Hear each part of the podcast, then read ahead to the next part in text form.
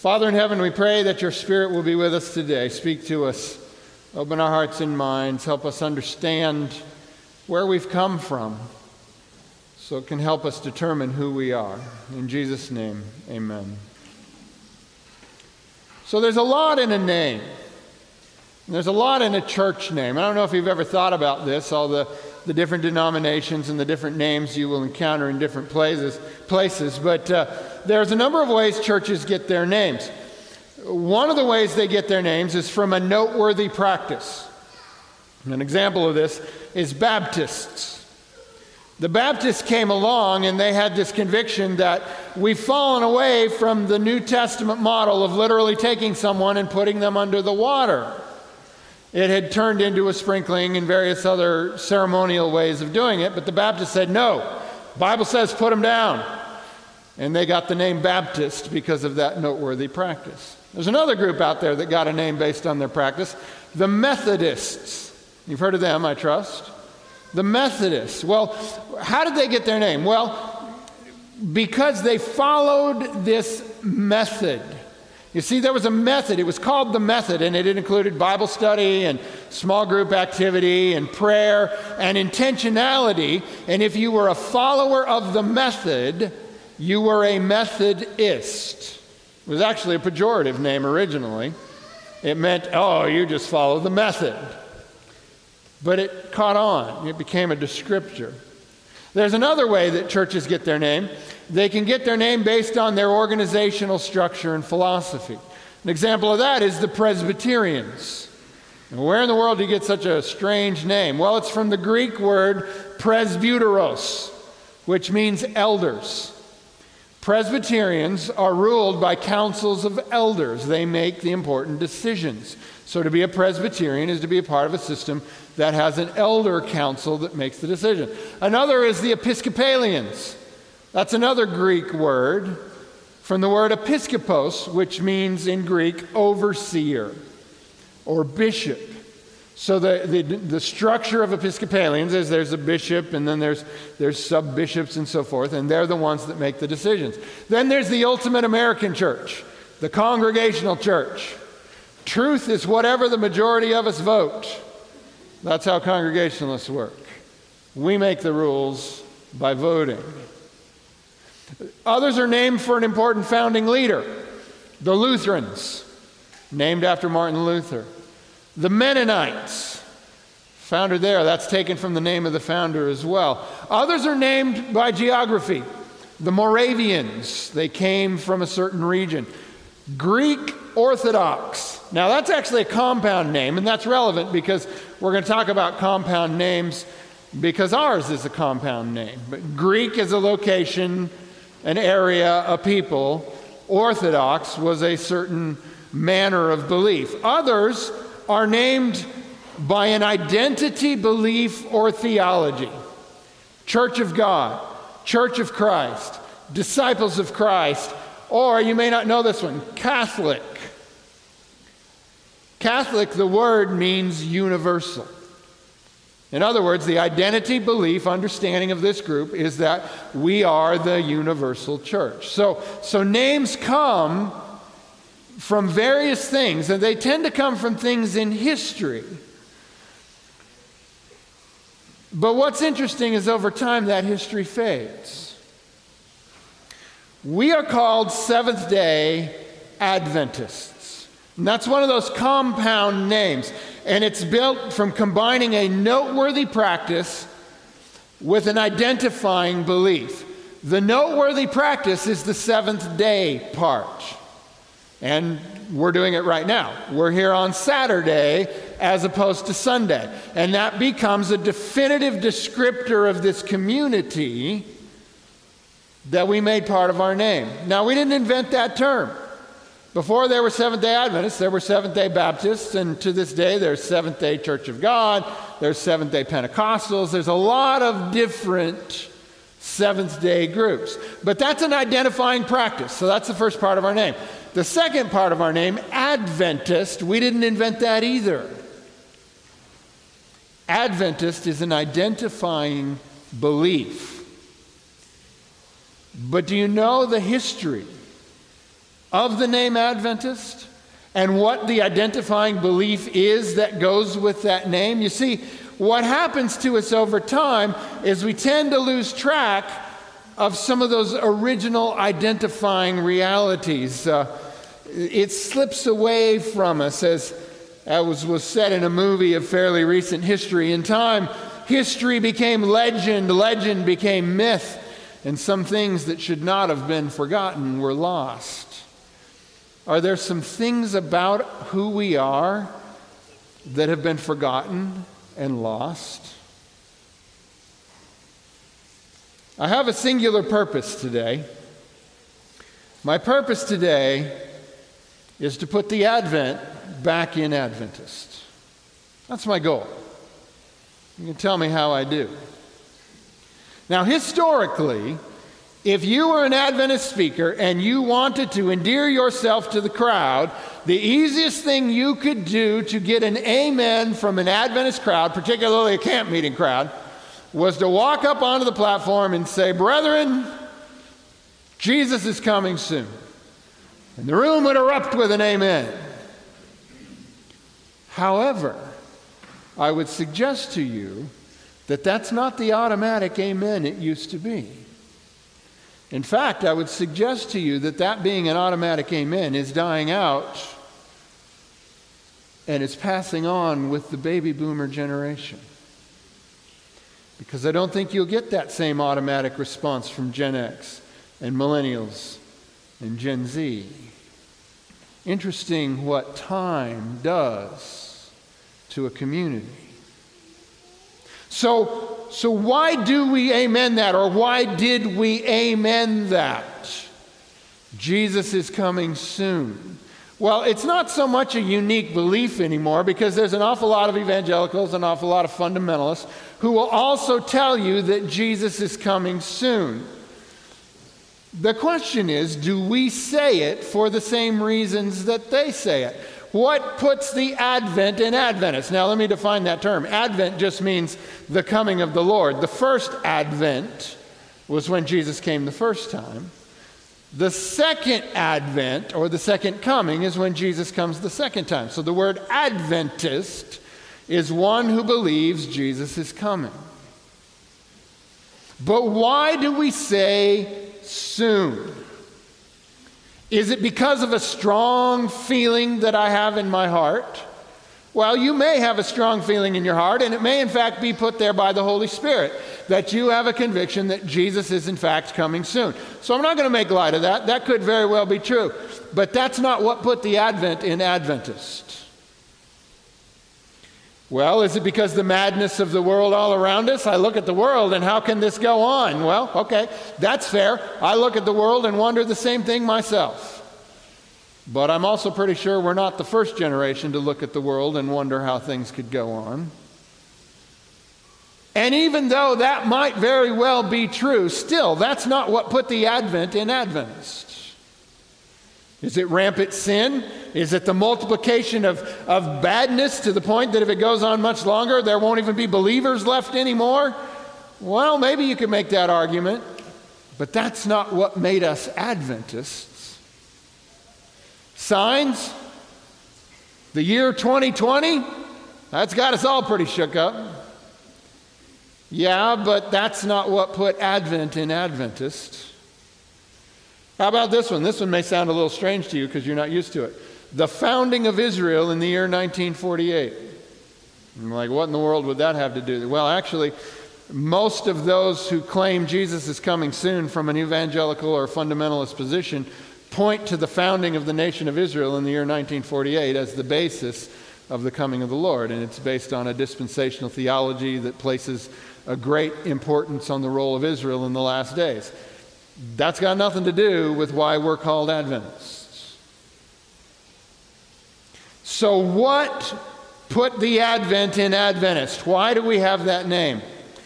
Well, you might be surprised to find out that actually it's the interpretation of a passage of Scripture, specifically from the book of Daniel, chapter 8, and specifically verse 14. I will read it to you in King James because that's how it is in the history of our church. It says, "And he said unto me, unto 2,300 days, then shall the sanctuary be cleansed." That's the verse that put the Advent in Adventist. And if you're scratching your head, it's because we've lost track of the history that brought us here. Why that? We're talking about the three angels' messages, and we started this fall. We've been dwelling on the message of the first angel for quite a while. We talked about it for the last three Sabbaths, and I told you I needed to add a week because we need to add this piece. We've lost track of why we're called Adventists. So let me read you this first angel's message again. Revelation chapter 14, verses 6 and 7. Again, King James, because this is the language in which it got embedded into our culture.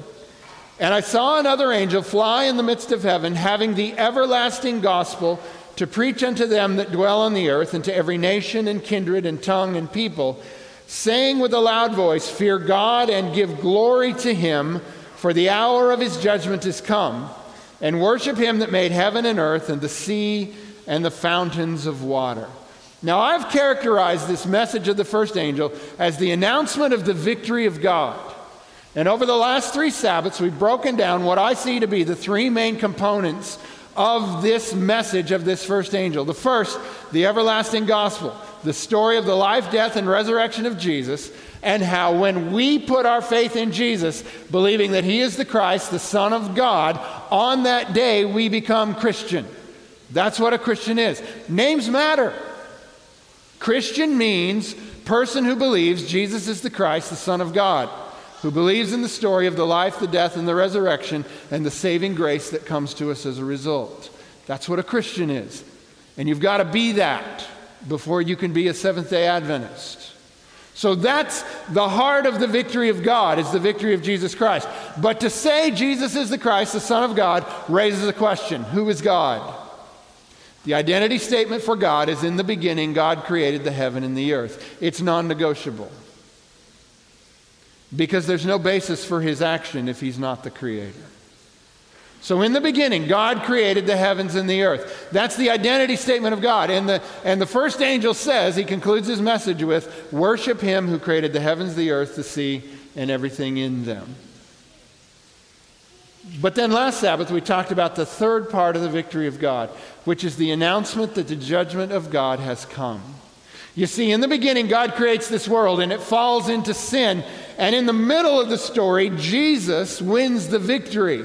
Now we await the judgment of God, the moment when thy will be done on earth as it is in heaven. That's what the judgment achieves. That's the point of restoration.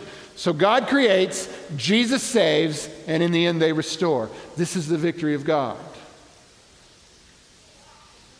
But what we have said as Adventists is that we are living in this time of the judgment, the last days, when Jesus will soon appear. This has been our message. But why do we say now? Pastor Tim made a reference in his prayer to when the seals are being opened in the book of Revelation, and I think it's the fifth seal is opened, and the souls under the altar cry out, "How long, sovereign Lord, till you judge the inhabitants of the earth and avenge our blood?" They're calling for the judgment, and in that moment they're told to wait a little longer until the end has come. So at the point of the seals, we're not at the end time. But when you get to the three angels, the message of the first angel is that the judgment time has come now. Why do we say we're in that time? Well, in order for you to understand this, I got to tell you a story. It's a story about a man, and about a movement, and about a disappointment, and about a new perspective, and finally about a mission to the world. The man was named William Miller. Now, he was raised, like probably most children in his day, in a Christian context. He makes the comment about his youth, "I was early educated and taught to pray the Lord." So as a young man, he was taught these things, but But according to him, he would say, I never really met Jesus for myself. And this is always the challenge, isn't it?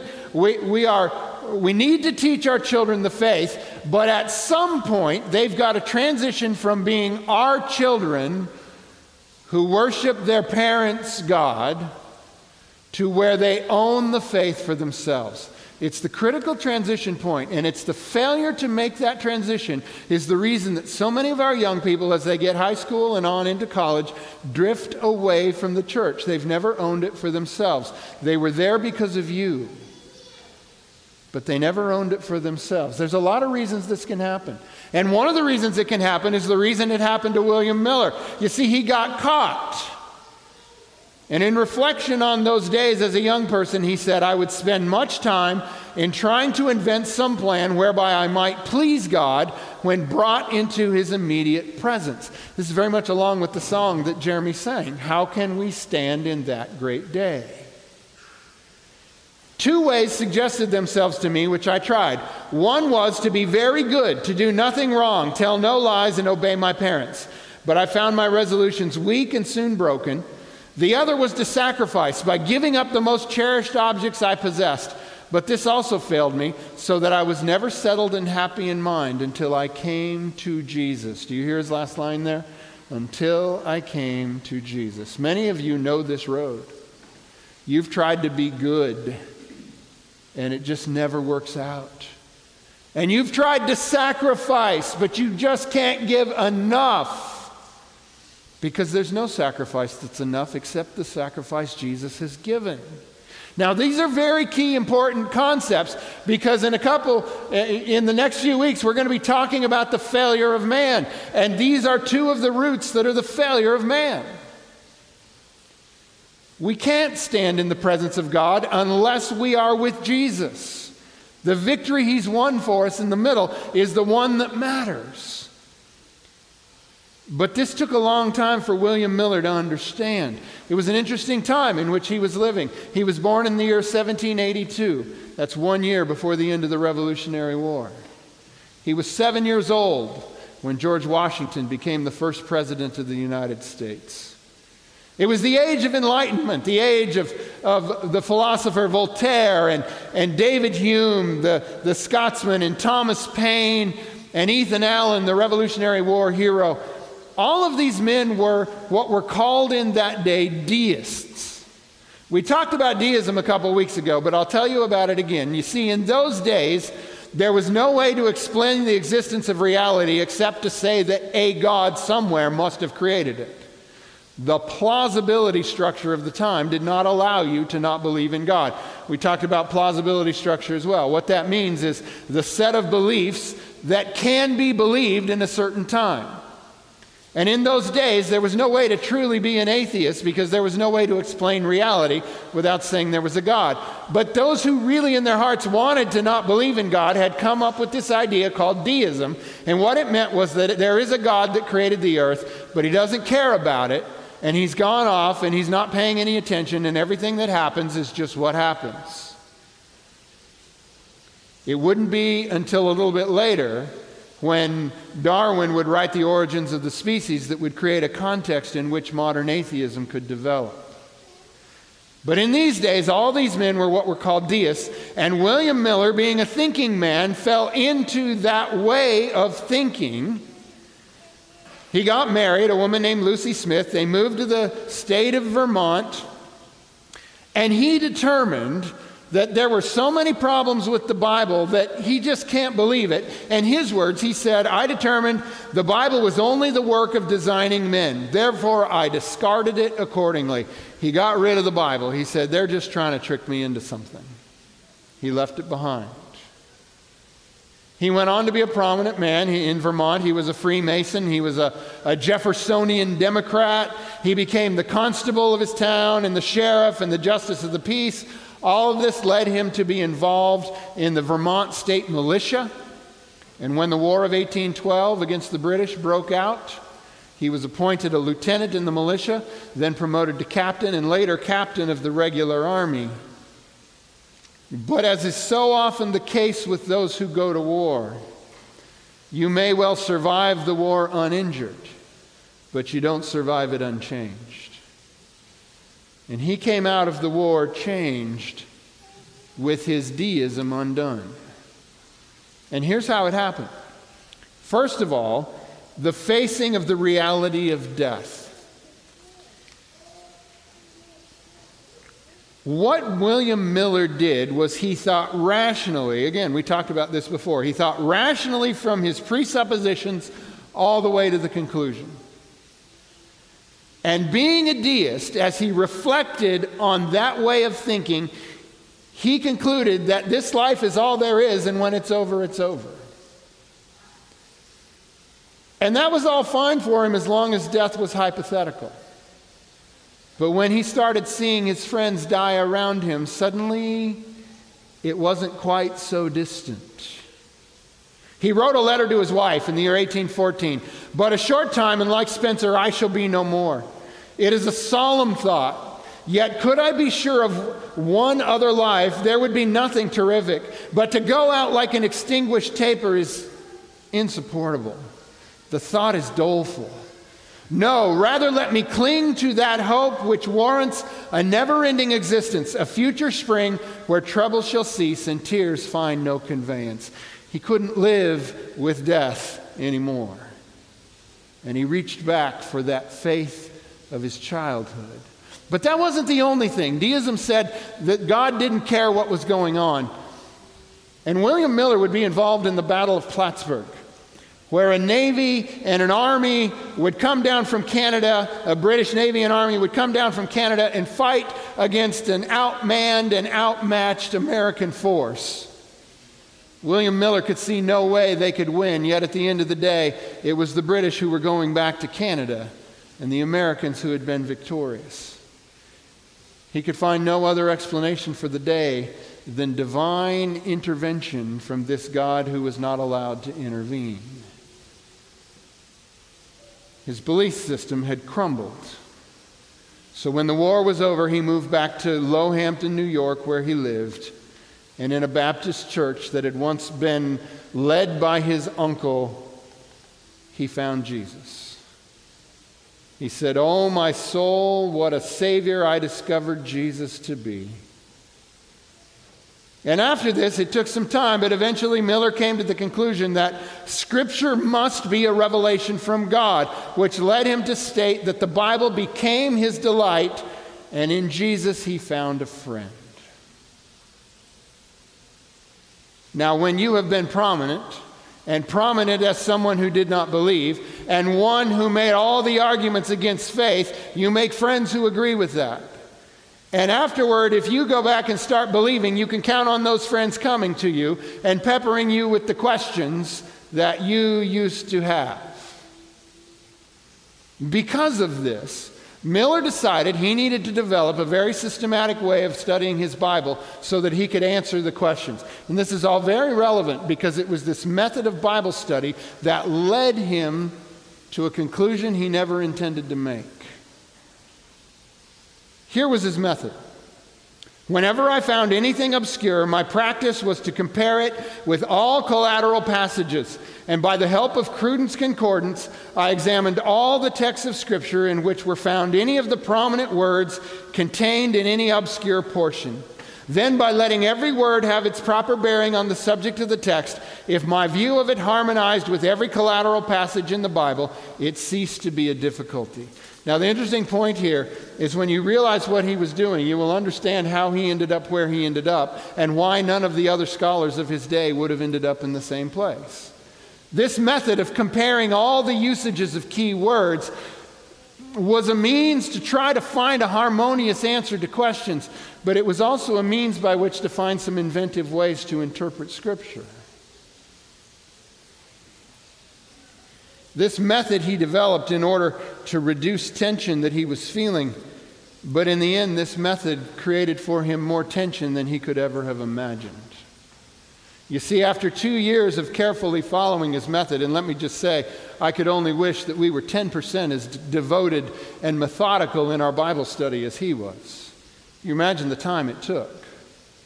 In 2 years of this study, he came to the rather shocking and troubling conclusion that Jesus was going to come back around the year 1843.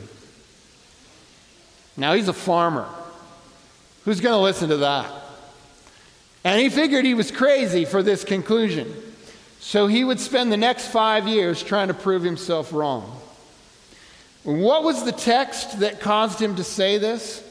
Well, it's the one I read you before, Daniel 8, verse 14. And he said unto me, under 2,300 days, then shall the sanctuary be cleansed. You look at that and you say, what in the world? How did he get that from that? He spent 5 years trying to talk himself out of it, but by 1823, he had become certain Jesus was going to come in around 20 years. Now, let me briefly tell you how he got that conclusion from that text. We don't have time to go into this in detail. We're not going to give you diagrams and the whole thing, but I'm going to describe it to you briefly. We spent more time on this when we did a series on Daniel some time ago, several years back, but let me briefly tell you. By comparing passages, William Miller came to the conclusion that when in prophecy, time is stated as a day, in reality, it's counted as a year. Now, how in the world would he come up with that? Well, there's a couple ways he came up with that. One was through this comparative study of Scripture. There's an example in the book of Ezekiel where God tells Ezekiel to lay on one side for a certain number of days, equivalent to the years of the apostasy of Israel, and lay on his other side a certain number of days, equivalent to the years of apostasy of Judah. So a year for a day concept. There's another example of it from the life of Jesus. Israel spends 40 years in the wilderness. They pass through the Red Sea, right? And then they spend 40 years in the wilderness. Jesus passes through the water of baptism and spends 40 days in the wilderness. What's he doing? He's redeeming the history of Israel, a day for a year. So this idea was not foreign to Scripture. And so it got applied in this context, and as he applied it, he discovered some other things. Now, he wasn't the only one doing this, but he discovered something else. The very next chapter, Daniel chapter 9, has a prophecy that says, 70 weeks are cut off for your people. Now, 70 times 7 is 490, right? So if we were applying the same principle, we would say that the Daniel 9 prophecy is talking about 490 years out of the 2300. Specifically, the next 490 years from the time of Daniel were going to be significant to Israel. Actually, it gives a starting point. It says, from the order to go and rebuild Jerusalem and its wall, there will be 490 years for your people. Now, if you do the math, this order takes place in the year 457 BC, a decree by King Artaxerxes of the Persians, telling them to go and rebuild the city. Now, the prophecy of the 490 years has something special about the last 7 years. So if you go 483 years from 457 BC, do you know what event happens? Jesus walks to the bank of the Jordan River and is baptized by John the Baptist 483 years after this decree, just like the prophecy said. And the prophecy also says that in the middle of the last 3.5 years in, Messiah will be cut off. Jesus will die 3.5 years later. And then 3.5 years after that, roughly, Stephen will be stoned. And after Stephen is stoned, do you remember what happens? A persecution breaks out, and the believers go out of Jerusalem and begin to teach the gospel to Gentiles. And what begins is the time of the church. It all happened exactly like the prophecy said. So he could look at history and say, this happened. So if this 490 is part of this 2,300 and we do the math, where does that come out? It comes out around the year 1843.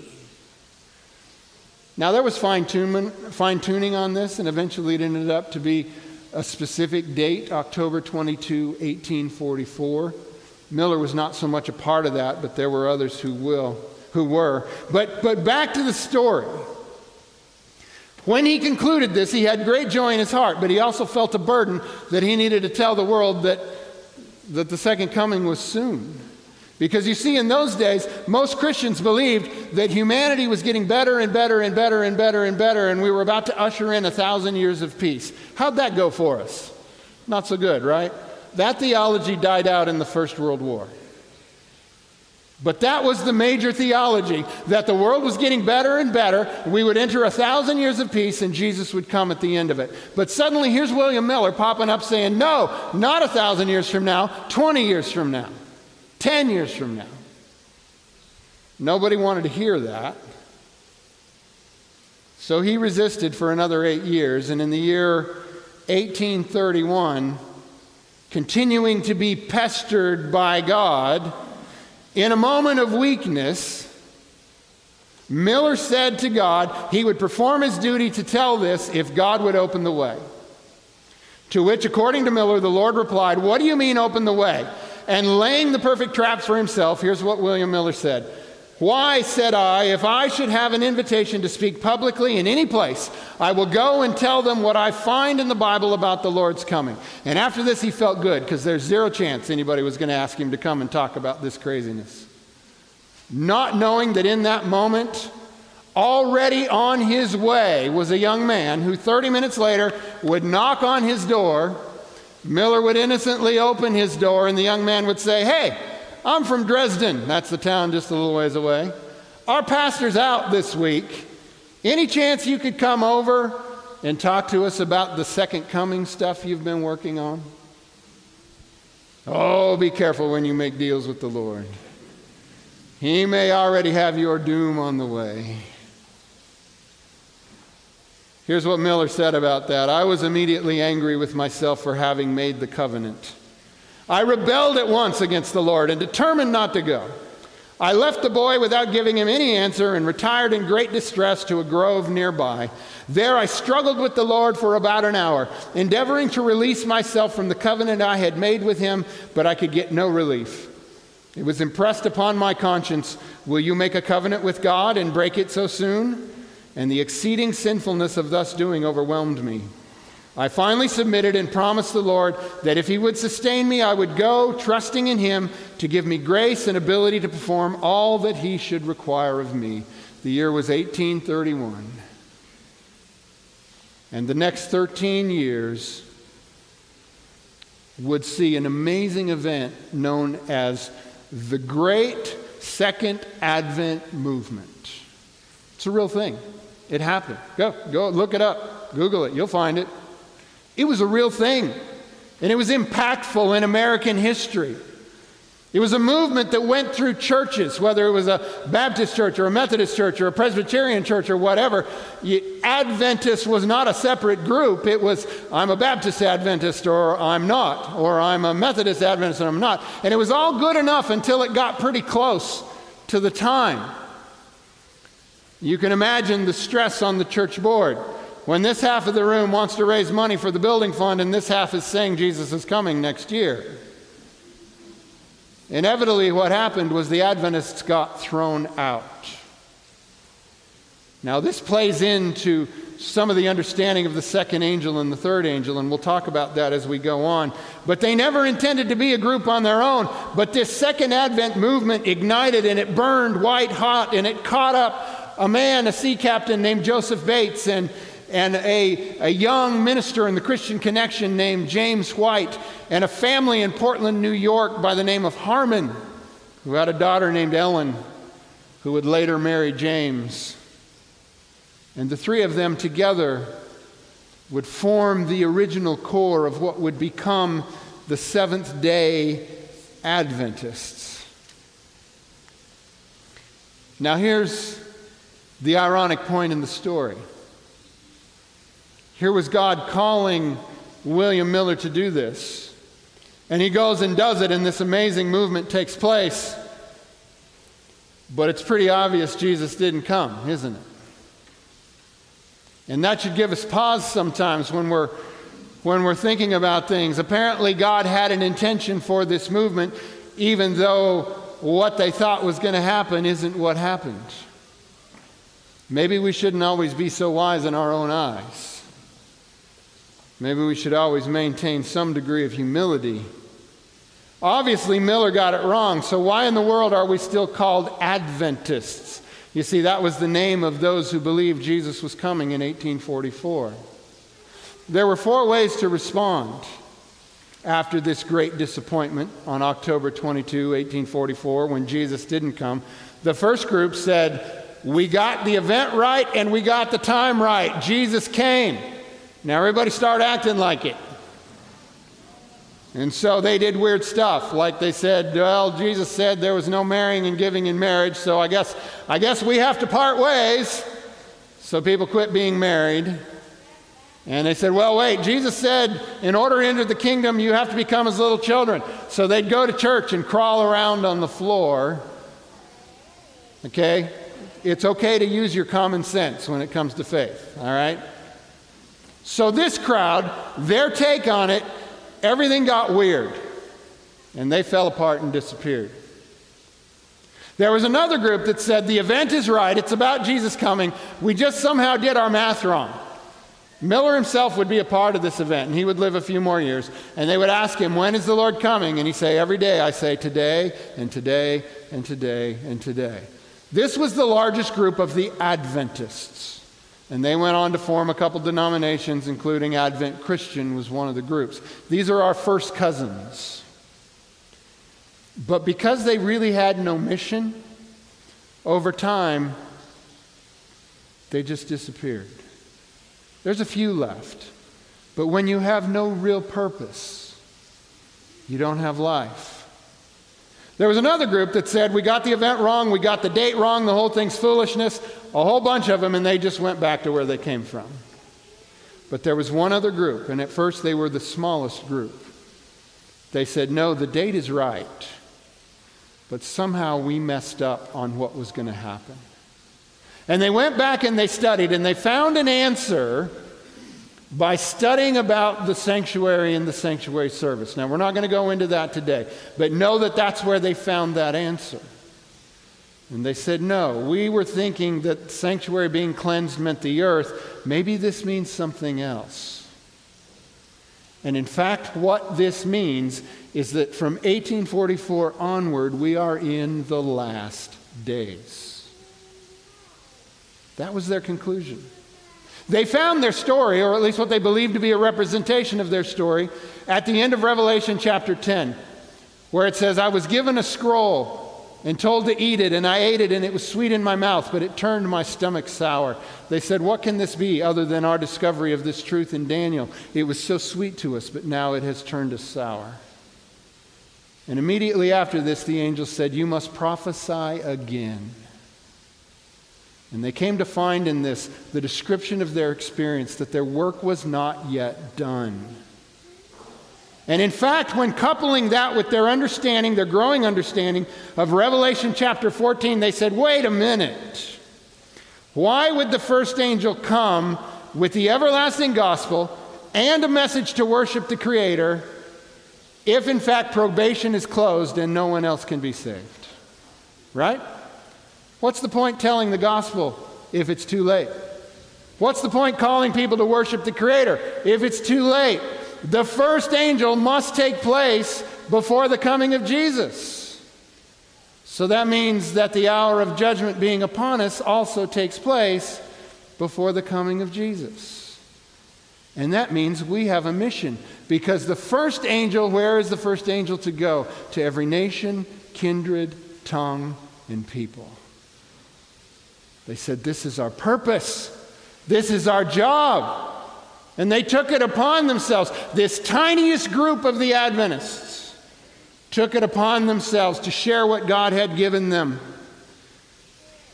And as a result of their efforts, this church has grown and taken this message to more places on the earth faster than any Christian movement in history. You would struggle to go anywhere on earth where there isn't at least one Seventh-day Adventist in that country. They felt the mission. And so while the Advent Christians were fading away, the Seventh-day Adventists were growing until this day when we are about the only Adventists still out there. Why do I tell you this story? Well, I tell you this story because time has a way of causing us to lose track of where we came from. Time has a way of redefining terms. The name Seventh-day Adventist has meaning. Christian first. Seventh day being a conviction, following the commandments of God. Adventist means expecting the soon return of Jesus. It's been a long struggle for our people, but it's been remarkable. Now, and just as an aside here, as we close, because of this fixation on the coming of Jesus, that's one of the reasons we haven't always been very good when it comes to social justice and current events. An interesting point, in the earliest days of Adventism, a lot of the ones who became a part of the Second Advent movement before that had been a part of the abolitionist movement. But they came to see the coming of Jesus as the ultimate reform. And so they embraced the coming of Jesus more than that other cause, even though that other cause was just. We have to be careful that we don't put everything in the basket of the coming of Jesus and fail to be responsible in the day in which we live. And we also need to remember that this message to every nation, kindred, tongue, and people has brought us in this room from every nation, kin, tongue, people. But just because we're mixed doesn't mean we're integrated. We still tend to go off in our ethnic groups, even though we sit together to worship.